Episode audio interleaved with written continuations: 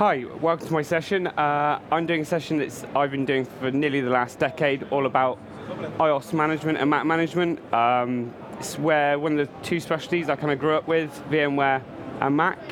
Um, so a little about me, I'm Gareth Edwards. Uh, you can find me at Gareth Edwards86 on Twitter, virtualizedfruit.co.uk, and you may recognize my voice from the OpenTech cast, which I have a few colleagues here with me today. Um, you may have also come across another side project that came out of one of our local VMUGs, the Open Home Lab project. Um, and if you want to get in touch with me, I'm Gareth at vexpert.pro, which was a mass, massive accomplishment for me in the last literally two weeks, I believe. So, um, what spurred me on to do this talk? Um, and it was a kind of mixture of things. And the biggest thing for me is uh, actually one stood in front of me, a MacBook Pro. Uh, they're becoming more prevalent in the workforce. As an IT administrator, generally this has always been fixed to your directors and you know very key staff. But actually now they're becoming more of a first-class citizen. Anyone has them, sales guys, tech guys, you know, generally anyone out there will have one of these machines. And uh, actually, should they be any different to your Windows PC or your director's PC? Should they get the same level of care across the board? Because at the end of the day, it's one less support ticket. You know, if, if all you guys are versed in how to manage your Macs, how to secure them, how to install software, you know, it's, it's, it's a win-win. So, taking it back a step is how was this used to be done is uh, I go many, many years back to actually when Apple built servers. They actually built a item called an Apple Xserve, uh, and even before virtualization, you buy these in pairs, if not fours, and you'd have them in weird configurations with HA that was all coded, uh, and it was all a bit messy. Uh, or you even went as far as uh, something what we used to call a race, which is basically a redundant array of inexpensive servers, which really wasn't the term when it's Apple kit and it's two or three grand to go.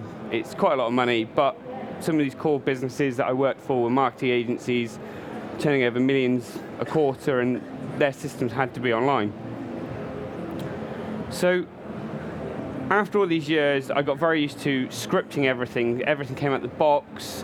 It was still a admin task, either me as the lead engineer or possibly one of my other guys building these machines. Uh, and in the last couple of years, with AirWatch or Workspace ONE, you can actually provision machines zero touch as administrator, but there are a few little things you'll need to do this. Uh, one is Apple DEP, or the Business Enrollment Program. Uh, my only key thing with this is you need a magic number called a DUNS number. Your two people in, in your business, if you want to try and track them down, is either your legal team or your finance team. One of them will have this magic number. Uh, and this is a free service offered by Apple. Uh, and you can either use them direct or uh, an authorized reseller. They're all over the globe. Um, there's quite a few in the UK.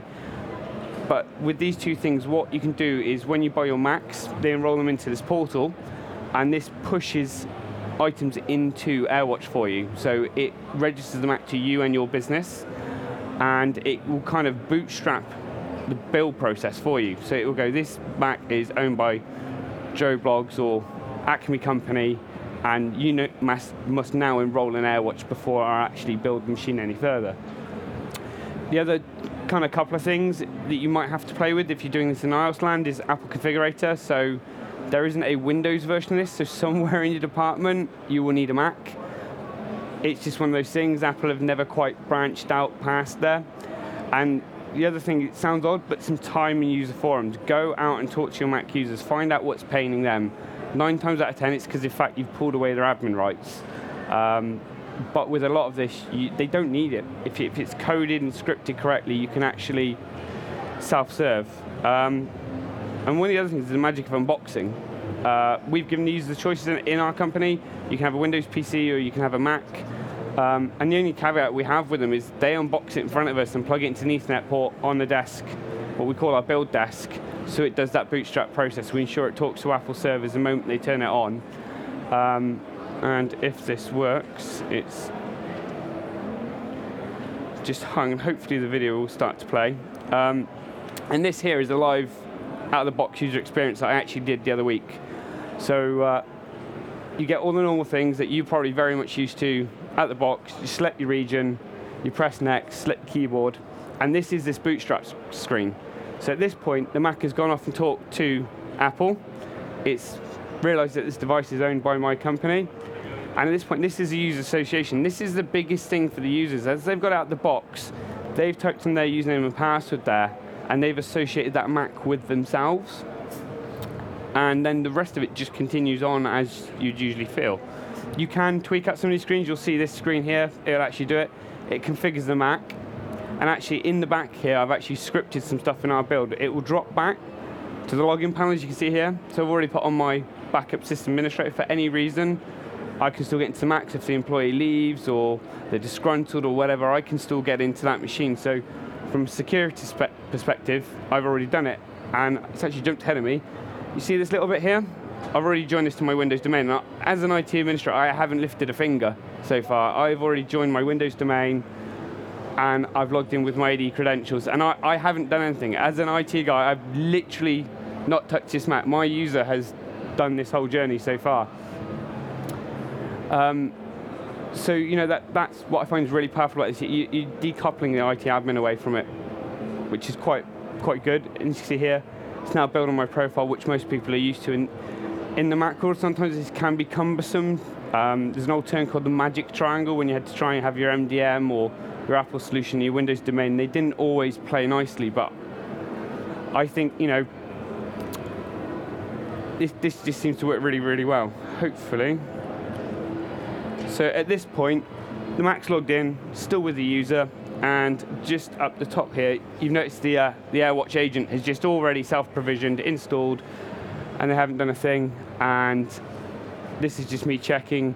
But you can see here, it's already joined my AD domain. Again, I have not, as an IT admin, touched that laptop in any way, shape, or form. And you can see the uh, AirWatch agent has gone on, already contacted VMware and self-configured I haven't done a thing. I might have to skip the video on a little bit.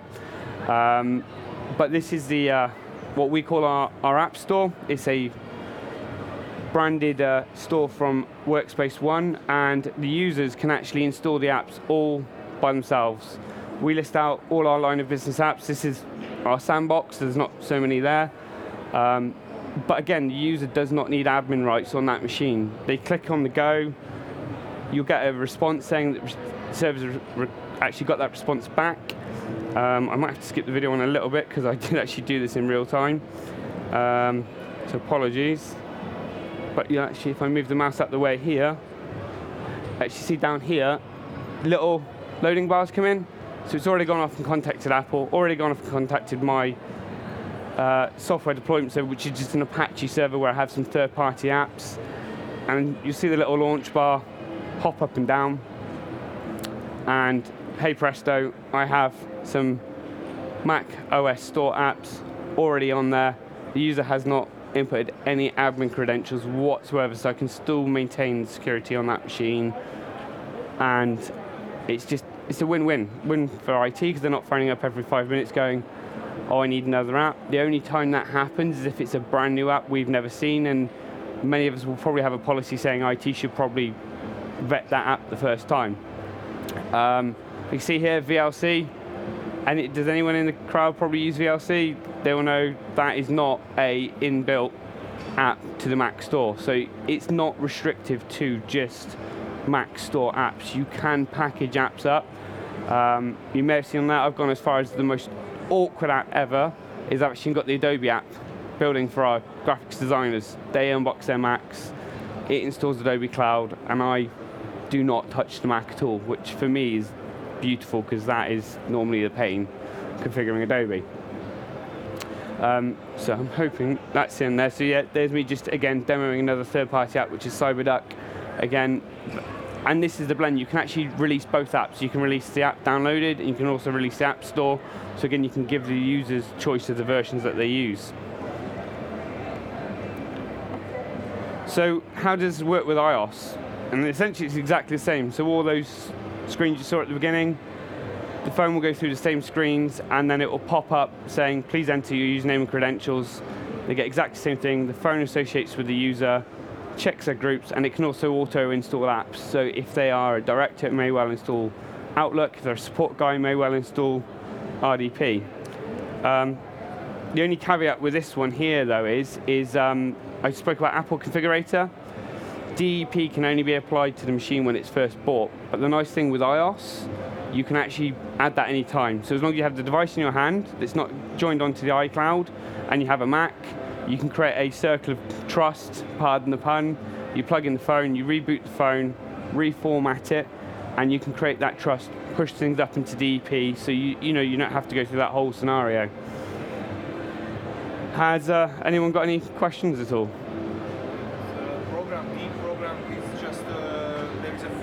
Nope, absolutely it's free. You just literally have to apply to Apple. Hence why I kind of said that magic code called the DUNS number is um, just speak to your legal team and hope they'll be able to give it to you.